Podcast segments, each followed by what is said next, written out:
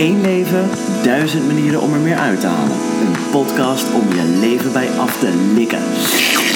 Wij, Ruben Klerks en Tim Daderop, onderzoeken voor jou hoe jij meer uit het leven haalt. Tof dat je luistert naar de Lifestyle Design Podcast. Deze week gaan we het hebben over seks. Want niet alleen is het lekker, het is ook een manier om je liefde met elkaar te delen, te ontspannen, te experimenteren, met elkaar te communiceren zonder woorden.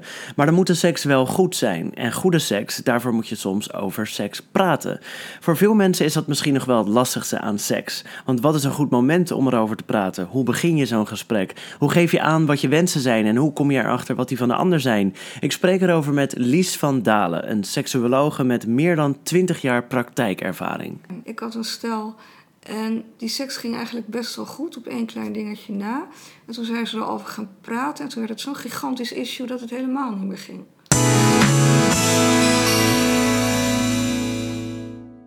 Maar voordat we beginnen, abonneer je via jouw favoriete podcastkanaal Spotify, Apple Podcasts of Stitcher op de Lifestyle Design Podcast. Dan blijf je automatisch op de hoogte van volgende afleveringen. En luister je op Apple Podcast, maak ons dan blij met een 5 sterren rating. Maar natuurlijk alleen als jij ook 5 sterren blij bent. Na haar opleiding psychologie heeft ze haar kennis verder uitgebreid met aanvullende specialistische studies voor relatietherapie, seksuologie, NLP en cognitieve gedragstherapie. Met haar opleidingen en praktijkervaring als relatietherapeut werkte ze bij verschillende bedrijven als relatiedeskundige voor mensen in heel Nederland. Straks Lies, nu Ruben. Wist je dat 5% van de mannen en 7% van de vrouwen het moeilijk vindt om over seks te praten volgens onderzoek? Wow, dat klinkt heel laag, 5 en 7 procent. Ja. Eerlijk gezegd geloof ik dat niet. Nee, nee, dat heb ik wel met meer onderzoek over seks. Dat de uitkomst dan, ik weet niet, mensen hebben dan niet het, voelen zich blijkbaar niet vrij om te zeggen wat ze echt denken, vind ik vaak als ik zoiets lees. Ja, ik zit hardop nu. Nee, ik zit in stilte nu te denken of ik zelf dan eerlijk antwoord zou geven op die onderzoeken. Het is een beetje zoals diezelfde onderzoeken. Dat als er aan een man wordt gevraagd hoe vaak ze gemiddeld seks hebben in een week, Ja. dat ze juist altijd meer zeggen. En als je het aan een vrouw vraagt, dat ze altijd minder zeggen dan. Ja, precies, want je liegt er ook over tegen jezelf natuurlijk. Het is Ja. ook het verhaal dat je jezelf vertelt. Dus dan kan een onderzoek wel anoniem zijn, maar dat, dat maakt dan niet uit. Ja. In ieder geval blijkt uit een aantal onderzoeken dat hoe meer je erover praat, hoe beter dan de seks ook is. Kan ik het dan ook omdraaien? Dus Hoe meer seks je hebt, hoe beter je erover kan praten. hoe, hoe, hoe beter mijn talking skills worden. Het zou wel een goed argument zijn eh, om eens een keertje te, te gebruiken. Nee, ik bedoel eigenlijk van als ik dus mijn seksleven zou willen verbeteren, eh, dan kan ik dat doen door er meer te, over, over te praten. Ja, maar zo zwart-wit is het niet. Althans, niet volgens Lies, die eh, ik heb gesproken voor deze aflevering. Praten over seks kan ook ehm averechts werken, heeft Lies mij uitgelegd. Maar nog even terug naar die 75 procent. Zelfs als het klopt, dan is het nog steeds zo dat er een miljoen mensen in Nederland het heel lastig vinden om over seks te praten. En ook Amerikaanse onderzoeken, en misschien zijn Amerikanen daar wat preutser in. eh, maar ook die onderzoeken tonen aan dat heel veel mensen dat lastig vinden, zelfs met hun partner. En dat die gesprekken vaak leiden tot schaamte en dat er ook veel conflicten uit ontstaan. Maar goed, dan zou je het gesprek gewoon goed moeten voeren. Eh, praat jij vaak goed over seks, vind jij, met je partner? Ja, dat idee heb ik wel. Ehm, het zijn wel vaak gesprekken die eh, in en rond de slaapkamer zich afspelen. Ik bedoel, zeg maar, rondom het moment dat we seks hebben. Het is Ja. niet zo dat we op een willekeurig moment in de week het hebben over hoe eh, we ons seksleven zouden kunnen verbeteren. Dat komt eigenlijk nooit voor, denk ik. Ehm, dus het is meer zeg maar, in, in, in, in aanloop naar of vlak na dat we het erover hebben van hey, dit, was, dit was fijn of dit zouden we, zou ik wel eens anders willen pro- proberen. Of heb je dit wel eens geprobeerd en hoe heb je dat ervaren? Ja, Probeer nu in alle, uit alle macht concrete voorbeelden te vermijden, merk ik.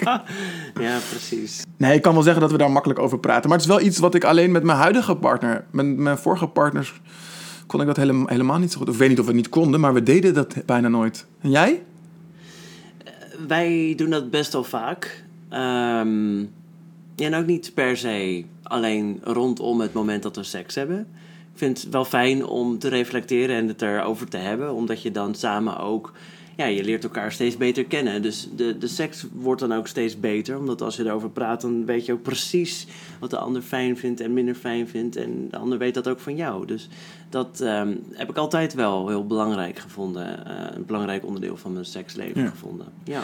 Maar heb je dan per se praten ervoor nodig? Ik merk ook heel vaak, juist waarom ik denk dat ik nu een goed seksleven heb, is omdat we elkaar letterlijk aanvoelen. Dus Ja. we proberen dingen en dan merk je echt wel zeg, de ander dat wel of niet leuk vindt. Ja, en dan, en natuurlijk zeg je dan ook wel eens wat, maar ik hoef niet een, eerst een voorstel in te dienen of we dat kunnen gaan uitproberen. Nee. Nee, heel veel communicatie speelt zich natuurlijk af tijdens de seks en zonder woorden. Ja, Ja. zeker. Ja. Ja. Kan niet altijd.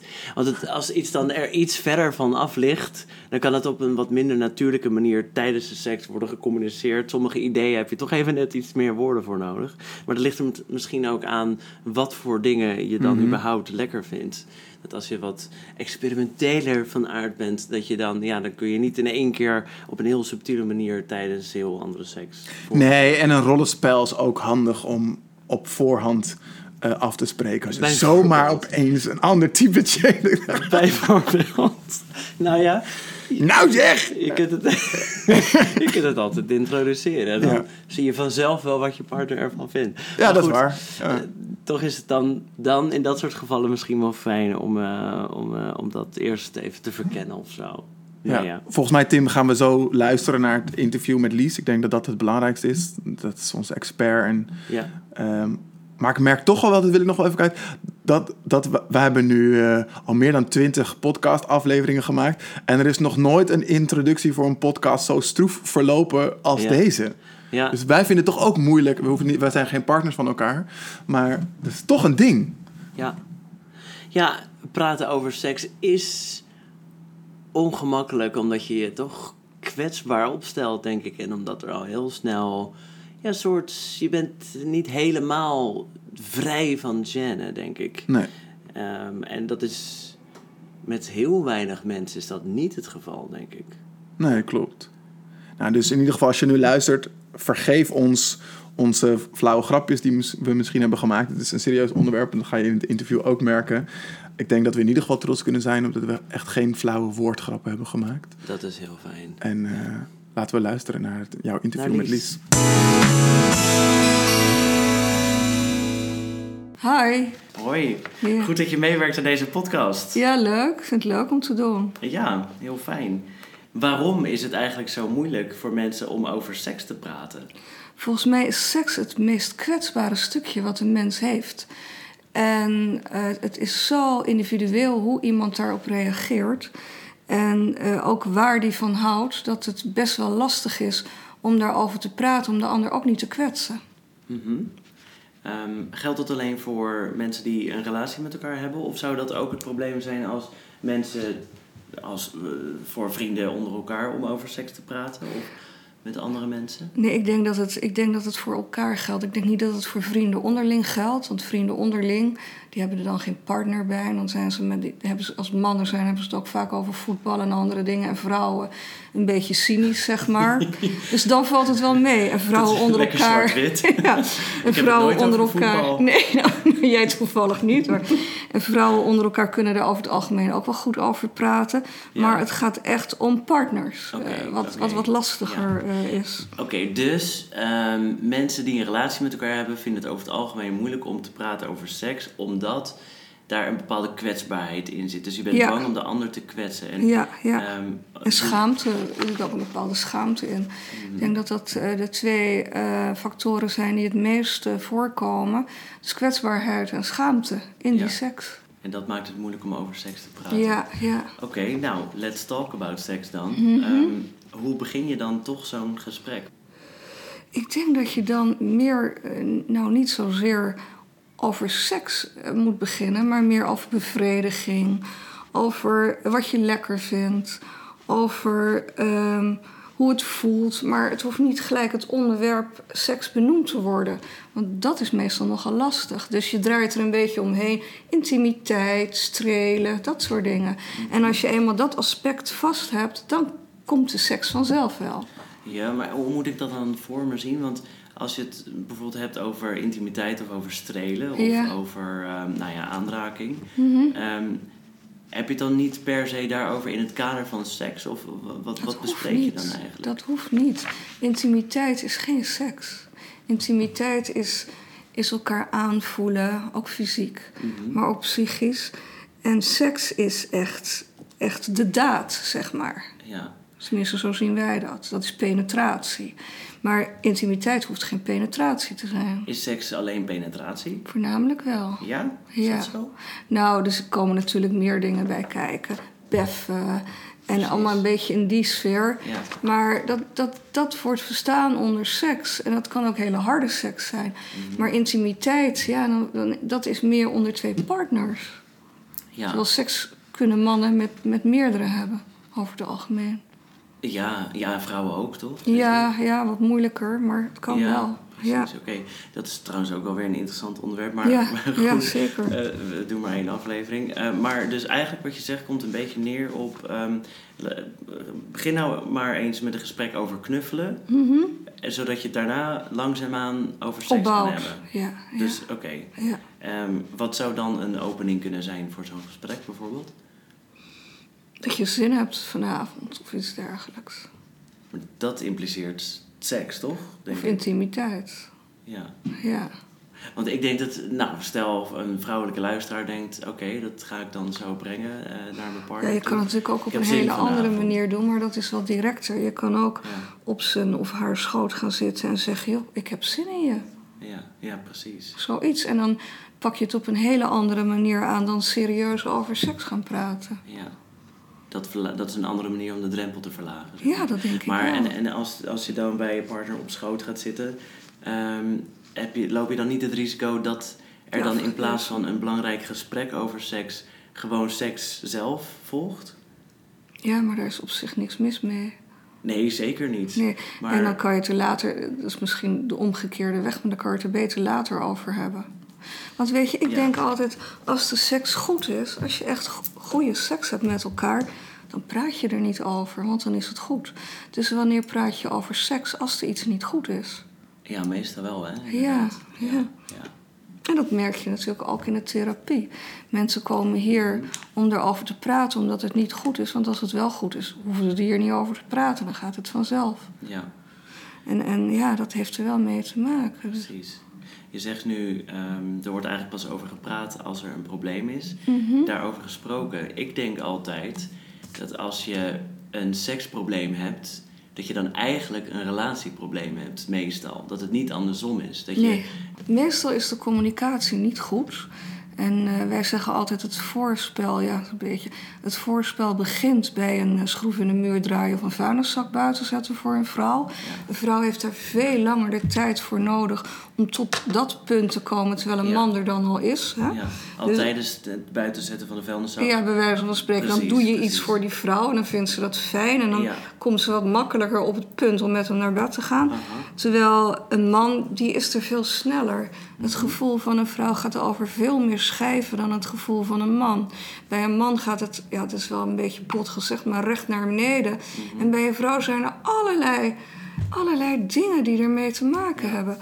En bij een vrouw moet je dat dus heel anders aanpakken dan bij een man. Dus als de communicatie slecht is, heeft de vrouw vaak geen zin om met een man naar bed te gaan. Terwijl een man het Ja. juist ziet als van, nou, we gaan even vrij en dan wordt het wel weer goed. Dus het vloeit ergens uit voort. Het is niet Ja. het eerste, maar het is meestal het laatste wat wegvalt. Ja, ja. ja, Hey, ehm, zou dat, ik zit me nu even af te vragen, eh, zou dat voor binnen een homoseksuele relatie heel anders zijn dan binnen een heteroseksuele relatie? Ik denk niet dat het zo heel veel, ik denk niet dat het zo heel veel uitmaakt. Want ik heb behoorlijk wat eh, homo's en ook wat eh, mensen die bi zijn. Het komt wel een beetje op hetzelfde neer. Ja. Ja. Nee, omdat we net eh hebben het een paar keer over die stereotypen eh, van hoe mannen en vrouwen in, eh, in, in de mood komen. Ehm, en de- die, die stereotypen die, die, die benoem je omdat die er zijn. Mhm. Omdat de meeste vrouwen daarin nou eenmaal anders werken dan de Mhm. meeste mannen. Mhm. Dus zit ik me wel af te vragen, zou dat dan binnen een homoseksuele relatie meestal of zou dat communicatieprobleem van elkaars voorspel niet zo goed begrijpen veel minder vaak voorkomen? Gaat het dan meestal over andere problematiek? Soms. Maar dat is ook heel individueel, dus dat kan je niet per stel zeggen. Nee. Het is zo, zo verschillend. Heel persoonlijk. Heel persoonlijk. Ja, Ja. ja. Wat zou dan een soort openingszin kunnen zijn? Ehm, ik denk dat je dan meer naar je gevoel toe moet. Dat je dan meer moet zeggen van... ik zit ergens mee en ja, het heeft met intimiteit te maken. Kunnen we daarover praten of zo? Ja. ja, precies. Dus dat is toch wel heel duidelijk ook eh, een serieus gesprek aankondigen. Ja, Ja, vanuit Ja. je gevoel. ja. Ja, ik vind dat lastig. Want dat hangt, het hangt allemaal zo samen met hoe iemand is. Ja. En je kan, het, je kan zo moeilijk zeggen, nou, je kan dat over het algemeen het beste doen. Want dan scheer je alles over één kam, terwijl het voor iedereen zo verschillend is. Want de een die durft het absoluut niet en de ander die is daar heel makkelijk in. Ja. Nou, dan kan je niet zeggen, doe jij maar even zo. Maar teruggrijpen op je gevoel of vanuit je gevoel dat gesprek aanknopen, dat is vaak een goed idee, denk je. Dat lijkt me wel. Wat zijn dan belangrijke dingen om te bespreken? Wat voor vragen zou je kunnen stellen aan de ander? Of wat zou je voor dingen kunnen Of vertellen over je, jezelf? wat ik heel belangrijk vind, of je er allebei echt tevreden mee bent. Dat je een goed gevoel hebt bij elkaar en of je het lekker vindt. Ja. En of je wel ehm, allebei een orgasme krijgt. En of dat op een prettige manier is, of dat dat misschien op een andere manier zou moeten om dat eerder of later te krijgen. Dat soort dingen. Ja. Dat is best wel belangrijk. Ja, heel concreet. Dus eigenlijk Ja, behoorlijk denkt aan concreet. die Ja. orgasmes bijvoorbeeld. Ik denk ook dat je daar wel concreet in moet zijn. Ja, precies. Ja. anders blijft het wat vaag. Ja, Een ander probleem, en dat is denk ik wat minder concreet, en dat is eh, een veel voorkomend probleem, en daarom denk ik ook wel belangrijk om te bespreken. Mhm. Eh, zeker voor stellen die wat langer bij elkaar zijn, is sleur natuurlijk Oh een ja, probleem. ja, ja. Nou, ik denk dat sleur voornamelijk voorkomt. En dat, dat kan ook haast niet anders als je 30, 40 jaar bij elkaar Ja. bent. Dan sloopt er gewoon een sleur in en een vanzelfsprekendheid. En distantie daarin is heel belangrijk. Dus als je elkaar, als je een beetje afstand houdt eh, van elkaar, je doet ook je eigen dingen. En je ziet elkaar niet 24 uur per dag, maar ook eens een paar dagen weg, ieder apart. Dan hou je een beetje de spanning erin. Ja. Je kan ook zeggen, joh, we gaan gewoon eens opnieuw met elkaar daten of zo. We kleden, elkaar, we kleden ons leuk aan en we gaan doen alsof we elkaar hè, voor de eerste of tweede of derde keer tegenkomen. Maar je moet een beetje iets verzinnen om er toch de spanning in te houden, want het is haast onmogelijk. Ja. Ik weet ook niet of mensen, daar denk ik vaak over na. Ik weet ook niet of mensen gemaakt zijn hoor. Om 30 of 40 jaar dezelfde relatie te hebben. Straks worden we 120 en moet je dan 80 jaar met iemand een relatie hebben. Nou, dat lijkt me sterk. Daar zit ik ook vaak over na te denken, Ja, inderdaad. Dat ja. als ze allemaal ouder worden, dat het ook betekent dat je nog langer met Ja, dezelfde partner ja. bent. Wat heel leuk kan zijn natuurlijk. Maar ehm, die distantie, ehm, is het... eh, ja, mijn vriend en ik eh, wonen bijvoorbeeld niet samen. En ik heb er wel eens over na zitten denken. Is dat niet eigenlijk een, een super tool eigenlijk om je Super. relatie Ben ik spannend het te houden? helemaal mee eens. Maar ja, ik ben het er helemaal mee eens. Ja. Maar er zijn zoveel mensen, en vooral mannen, die zeggen: Ik ga absoluut geen latrelatie. Zeker niet als ze eerst samen gewoond hebben. Als je van eh, samenwonen teruggaat naar een latrelatie, hebben mensen het idee van: Nou, het gaat niet goed meer. Hè? En dan doen we een Mhm. Ja. latrelatie. Maar Ja. ik vind het juist heel goed, want dan hou je afstand, je hebt je eigen dingen. En het is fijn als je elkaar ziet. Ja, precies. En het blijft ook spannend. Tuurlijk. En ook, eh, jij zegt net bijvoorbeeld, nou, dan doe je alsof je elkaar voor de tweede of de derde keer ziet. Of je, je kleedt je leuk aan voor de ander. Ja. En dat alles is veel geloofwaardiger als je vanuit een verschillend adres eh, Absoluut. naar elkaar gaat Ja. en elkaar daar ontmoet. Ja. Ehm, dan kan je dat soort dingen veel makkelijker Ja. en geloofwaardiger inbouwen, En toch ik. zijn er heel veel mannen in, in een huwelijk die dat niet willen. Ze zien dat het slecht gaat, hè, want dan komen ze in relatietherapie. Ja. En ik adviseer dat wel eens. Dan zeg ik, joh, kan je niet beter een eigen huisje, een huurhuisje... en dan gewoon een latrelatie... eh, ja, gewoon is een beetje simpel, maar een latrelatie beginnen. Vrouwen vinden dat fantastisch. Die, die, vinden dat helemaal, die, die zijn er helemaal mee eens en die zijn blij dat ik dat zeg. Maar mannen zitten dan te kijken, oh nee, daar begin ik niet aan. Ja, dat zou ik helemaal niet verwachten, joh. Ja, dus het meestal is het de vrouw die Ja. zegt, prima, koop jij maar een eigen huis. Zeker vrouwen van een jaar 55, 60, Aha. die zouden dat vaak zo graag willen. Aha. En die beginnen er hier ook heel vaak over. Joh. Ja, ja. En die man, die, is dat dan een soort eh, angst van die man om eh, niet meer eh, het alleenrecht op zijn vrouw te hebben? Zou dat ermee te maken kunnen hebben? Bang dat die vrouw dan niet meer te controleren is of zo? Misschien Of- wel, ja. Maar ja, dat klinkt heel ouderwet. Maar het kan misschien ook wel zijn dat hij het wel lekker makkelijk vindt. Want meestal doen vrouwen toch het merendeel. Zo van, nou, kom thuis en vaak staat het eten klaar. En ja, mannen vinden het ook niet gezellig. Terwijl vrouwen Mm. zoveel te doen hebben en het wel gezellig in huis maken. Mm. En dat juist heel fijn vinden. Ja, precies. Dus het is ook een beetje de, het onvermogen van de man om het gewoon gezellig te maken en met zichzelf het. te leven. Ja. Is het, is het mogelijk überhaupt wel om sleur te voorkomen? Als je we hadden het net eventjes over. ehm, nou, sleur is heel moeilijk te voorkomen. Een manier om dat eh, te voorkomen of tegen te gaan is distantie. Is dus misschien niet samenwonen. Ehm, maar je hebt ook nog de kwestie wel of geen open relatie. Mhm. Ehm, hoe, kijk je, hoe kijk je daar tegenaan? Is dat niet een. Hoe eh, ik daar tegenaan kijk, ik ben Ja. daar niet zo voor. Want ik zie in de reali- realiteit dat, dat het heel vaak misgaat. mhm. De een wordt jaloers en de ander ziet het anders dan de een. En er komen frustraties van. En, en ja, dus voornamelijk jaloezie en meningsverschillen. Het gaat heel vaak fout Ja. als je dat... eh, Ja. ja. Ja, jaloezie, dat, dat, dat lijkt me ook dat dat een, een belangrijke rol speelt. Zijn er mensen in staat om zich helemaal los te kunnen maken van jaloezie? Ik denk dat er altijd wel een heel klein stukje in blijft zitten. Ja. Ja. De ene is natuurlijk veel meer jaloers dan de ander. Mhm. Maar ik denk dat het natuurlijk in de evolutie zo bepaald is dat er altijd wel een stukje jaloezie blijft zitten. Ja. Net als bij dieren.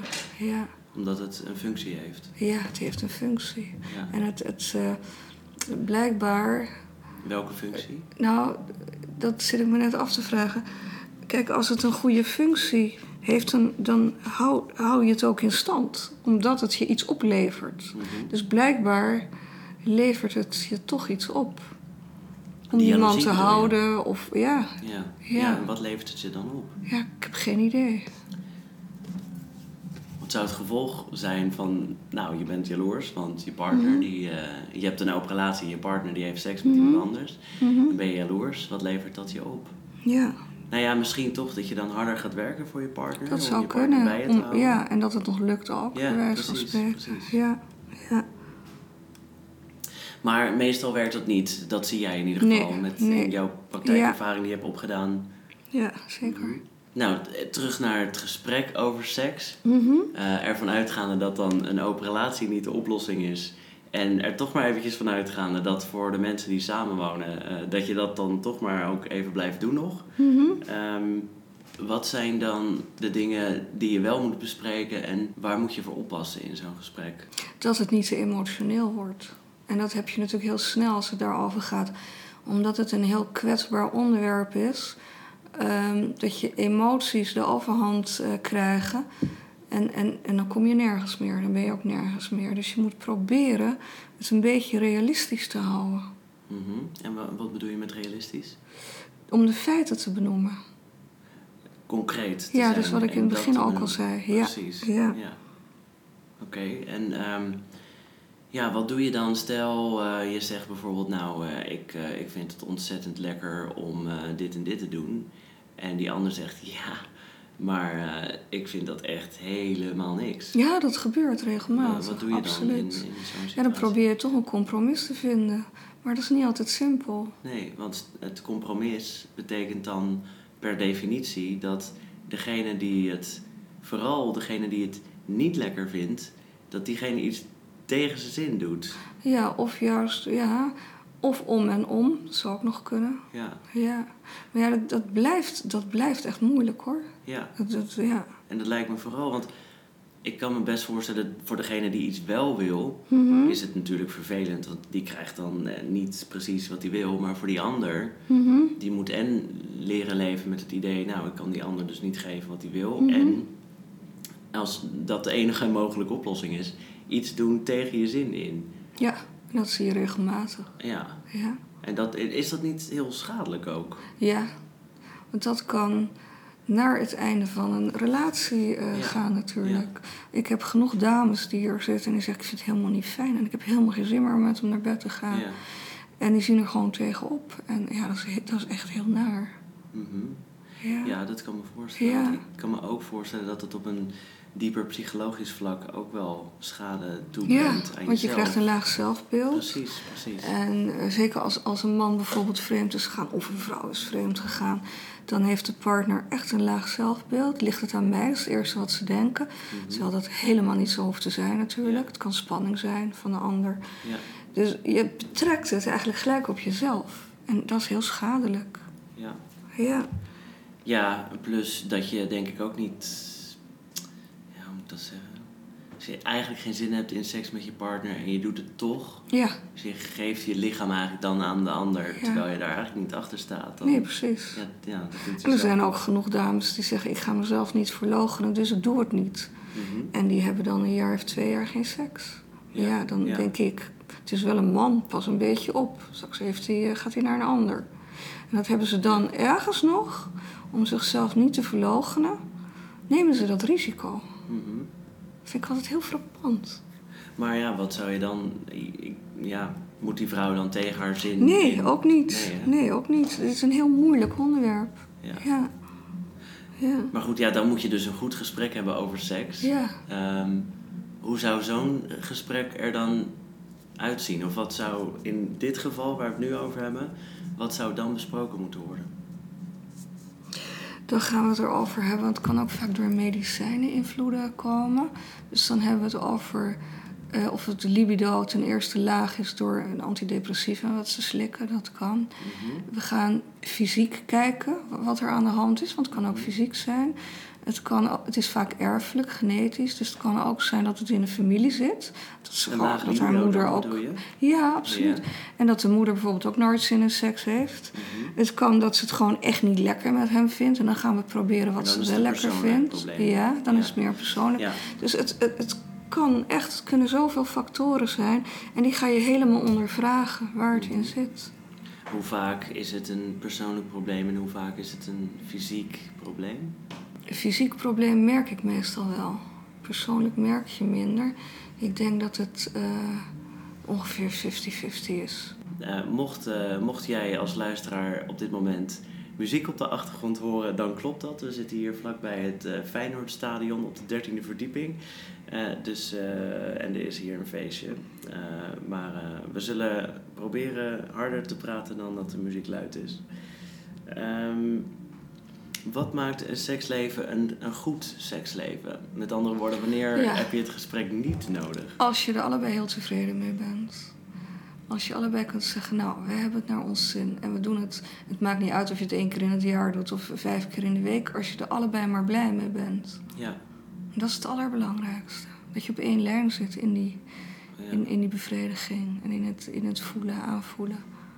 En waar zit hem dan, waar zit hem dat meestal in? Wanneer zijn mensen tevreden met de seks die ze hebben? Als ze er niet over praten. En denken, als je tegen elkaar zegt het zit goed. En, en je vindt het fijn om met elkaar naar bed te gaan. En het is gewoon. Mhm.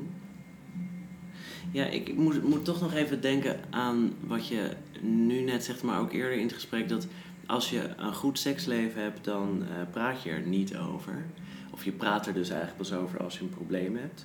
Maar is, want ik denk altijd, het geheim van een goed seksleven zit hem in dat je er vaak over praat. En op het moment dat er iets beter kan, maar dat het nog niet problematisch is. Dus dan praat je heel vaak over seks. Maar wel altijd op het moment dat je er nog tevreden over bent. Ja, maar mensen praten helemaal niet zoveel over seks. Nee, precies. dat valt enorm tegen of mee, mee, of tegen hoe je het wil noemen. Maar er wordt helemaal niet zoveel over gesproken. Maar zou het dan niet zo moeten zijn in een ideale wereld dat mensen erover praten voordat het een probleem wordt? Ja, dat zou wel het beste zijn Ja. natuurlijk. Ja. Ja. Maar dat gebeurt niet. Nee, Want dan is het nog geen probleem. ja. Dus er wordt Ja. pas over gesproken als het wel een probleem is. Want dan is het een probleem. Ja, nou eigenlijk Ja. zou je het moeten zien als een soort gezamenlijke hobby die je hebt. En dat je daar puur uit interesse over praat. Van joh, hey, goed het gaat zijn. supergoed. Ja, ja. Maar eh, dit en dit zou ik ook nog wel eens een keer willen doen. Of dit en dit kan nog beter. Dat zou toch geweldig zijn. Het gebeurt wel eens dat mensen hier zijn en dat, ehm, dat de een zegt van nou, ik zou dat toch wel fijner vinden als, je, het, als je het zo en zo doet. En dan gaan ze het ook proberen, weet je. Dus het gebeurt wel eens, maar niet Ja. vaak. Stel nou, je vindt zo'n gesprek echt heel moeilijk om aan te knopen. Zijn er dan nog andere manieren om het erover te hebben, behalve een goed gesprek? Zou je het niet bijvoorbeeld tijdens de seks kunnen doen met wat subtielere aanwijzingen? Of Ja. gewoon puur met je lichaam? Zeker. Ja, denk ik ook. Dat, dat, heel, dat is niet zo heel moeilijk. Ja. Ja, Als je wil dat je partner je op een bepaalde plek aanraakt, dan kun je ook de hand van die partner pakken. en- ja, Ja. tuurlijk. Ja. Dat hoort er allemaal bij. Zou je, zou je zeggen dat de meeste dingen ook op zo'n manier op te lossen zijn? Of denk je toch dat, er, dat, dat je er al heel snel gewoon over moet praten met elkaar? Nee, ik denk dat het ook met, ehm, met gebaren te maken heeft, met gevoelens, met vastpakken. Ik, ik denk dat het juist heel goed is als je het op die manier doet en er niet over praat. Mhm. Ik vind eigenlijk dat je er helemaal niet zoveel over moet praten. Want met dat praten rakel je ook dingen op die er misschien beter, die misschien ook wel goed zijn. Ik had een stel en die seks ging eigenlijk best wel goed op één klein dingetje na. En toen zijn ze erover gaan praten en toen werd het zo'n gigantisch issue dat het helemaal niet meer ging. Oké. Weet je dat, weet je wel? Ja, ja, precies. Ja. Omdat je misschien dan ook... aandacht, uit- vestig je de aandacht er zo erg op. Precies. Ja, En je bent er natuurlijk allebei een beetje onzeker over, omdat het een kwetsbaar onderwerp is. Ja. En je dacht dat het heel goed ging, de seks. ja En dan zegt je precies. partner in één keer, ja, maar nou ja, dit, nu we het er toch over hebben, dit dingetje is Dat er wel. is wat ik bedoel. En dan krijg je het idee inderdaad, nou die ander is helemaal niet tevreden met het seksleven. Nee, en dan Hmm. krijg je er alleen maar schade. Ja, Door. ja, ja, ja, Ja, precies. Dus jij zegt eigenlijk ook, dat vind ik dan wel grappig ook, om dat van een therapeut te horen. Mhm. Soms kan je er maar beter gewoon je mond over houden. ja in sommige opzichten zeker. Ja, Ja, ja. Nee, maar dat is ook wat ik, wat ik misschien in het begin zei, of in het midden zei, van als seks goed is, dan hoef je er eigenlijk niet zoveel over. Dan hoef je het er niet zoveel over te hebben, want dan is het toch goed. Ja. Maar mensen komen hier om het erover te hebben, omdat het niet goed is. Je hebt natuurlijk twintig jaar eh praktijkervaring. Ja. Ehm, wat ehm, zou, nou jouw gouden tip zijn voor luisteraars om hun seksleven te verbeteren? Ehm, tegen elkaar zeggen en benoemen en ook doen wat je echt lekker vindt. Zodat de dat je echt die bevrediging kan ervaren. En ook een goed orgasme hebt. Ja, Ja, daar gewoon super duidelijk over zijn. heel duidelijk, heel Dit is concreet. wat ik lekker vind. Ja, heel belangrijk is, is dat mannen en vrouwen er toch wel heel anders in zitten. En dat bij de vrouw het gevoel over zoveel schijven gaat. En bij een man minder. Wat zouden mannen daar dan aan kunnen doen? Dat is de misschien wel Nee, wat langzamer. waar- Ja, die moeten echt wat langzamer. Die moeten, Mhm. eh, die moeten trainen. En of, of eerst de vrouw klaar laten komen. Dat, dat is natuurlijk, kan ook. Maar ja, Mhm. is, is niet altijd de juiste optie. Maar trainen om het een beetje uit te stellen. Zodat die vrouw er aan toe is. En pas als die vrouw er aan toe is, dat die man er ook aan toe is. Mhm. Ik denk dat je hier ook wel terecht natuurlijk de verantwoordelijkheid bij de man legt. Mhm, Ik kan me ook voorstellen, want binnen dit onderwerp wordt het natuurlijk heel vaak gedaan. mhm. Wordt er ook wel vaak naar de man gewezen, denk ik. En ik denk dat het ook terecht is. Ehm, van, eh, joh, wees eens niet zo'n lompe hork. En Ja. eh, eh, begrijp nou eens een keer dat niet op het moment dat jij een, een stijve pik hebt... dat je dan meteen Ja. aan de gang kunt. Ja, doe nou even iets, iets charmanter en subtieler en ja, genuanceerder. precies. Dit, is, Maar- dit komt vaak voor. Ja, precies. Ja. Nou, ik denk dat ik het daar ook wel mee eens ben. Maar ehm, wat, zou de, wat zou een vrouw nou kunnen doen om of dat gedrag te stimuleren of de man tegemoet kunnen komen? Dat wordt minder vaak benoemd, denk ik. Ja, en dat komt ook omdat we... We hebben natuurlijk allerlei centra's in ons, centra in ons hoofd. Uh, als je honger hebt, ga je eten. Als je dorst hebt, ga je drinken. Maar er bestaat geen seksueel centrum in het brein. Hè? Seks en zin, het is voornamelijk zin, moet je zelf maken. Mhm. En hoe maak je zelf zin? Door een kaars aan te steken, het rom een romantische omgeving te creëren, een glas wijn in te schenken, naar hem te kijken en te denken: oei, wat een lekkere vent is dat. Zo maak je zin. Ja. Als een vrouw dat wat meer zou doen, en dat adviseer ik dan ook, dan komt ze zelf wat hoger op, uh, Ja. op, op het niveau tot seks, zeg maar. Ja, aha. Ja. Precies. Eh, Geldt dat trouwens ook voor mannen, wat je nu net Ja, zegt? ja. Dat je op die manier zin krijgt? Dit is geslachtsonafhankelijk. Ja, ja, Ja. Dus je hebt daar zelf heel veel invloed op eigenlijk. Absoluut, ja. Het is gewoon de Ja. setting creëren en dan krijg je vanzelf wel zin. Ja, ja. Ja. Dankjewel, super thanks voor eh, al je goede adviezen en je waardevolle inzichten. Leuk. Oké, Dankjewel. goed zo.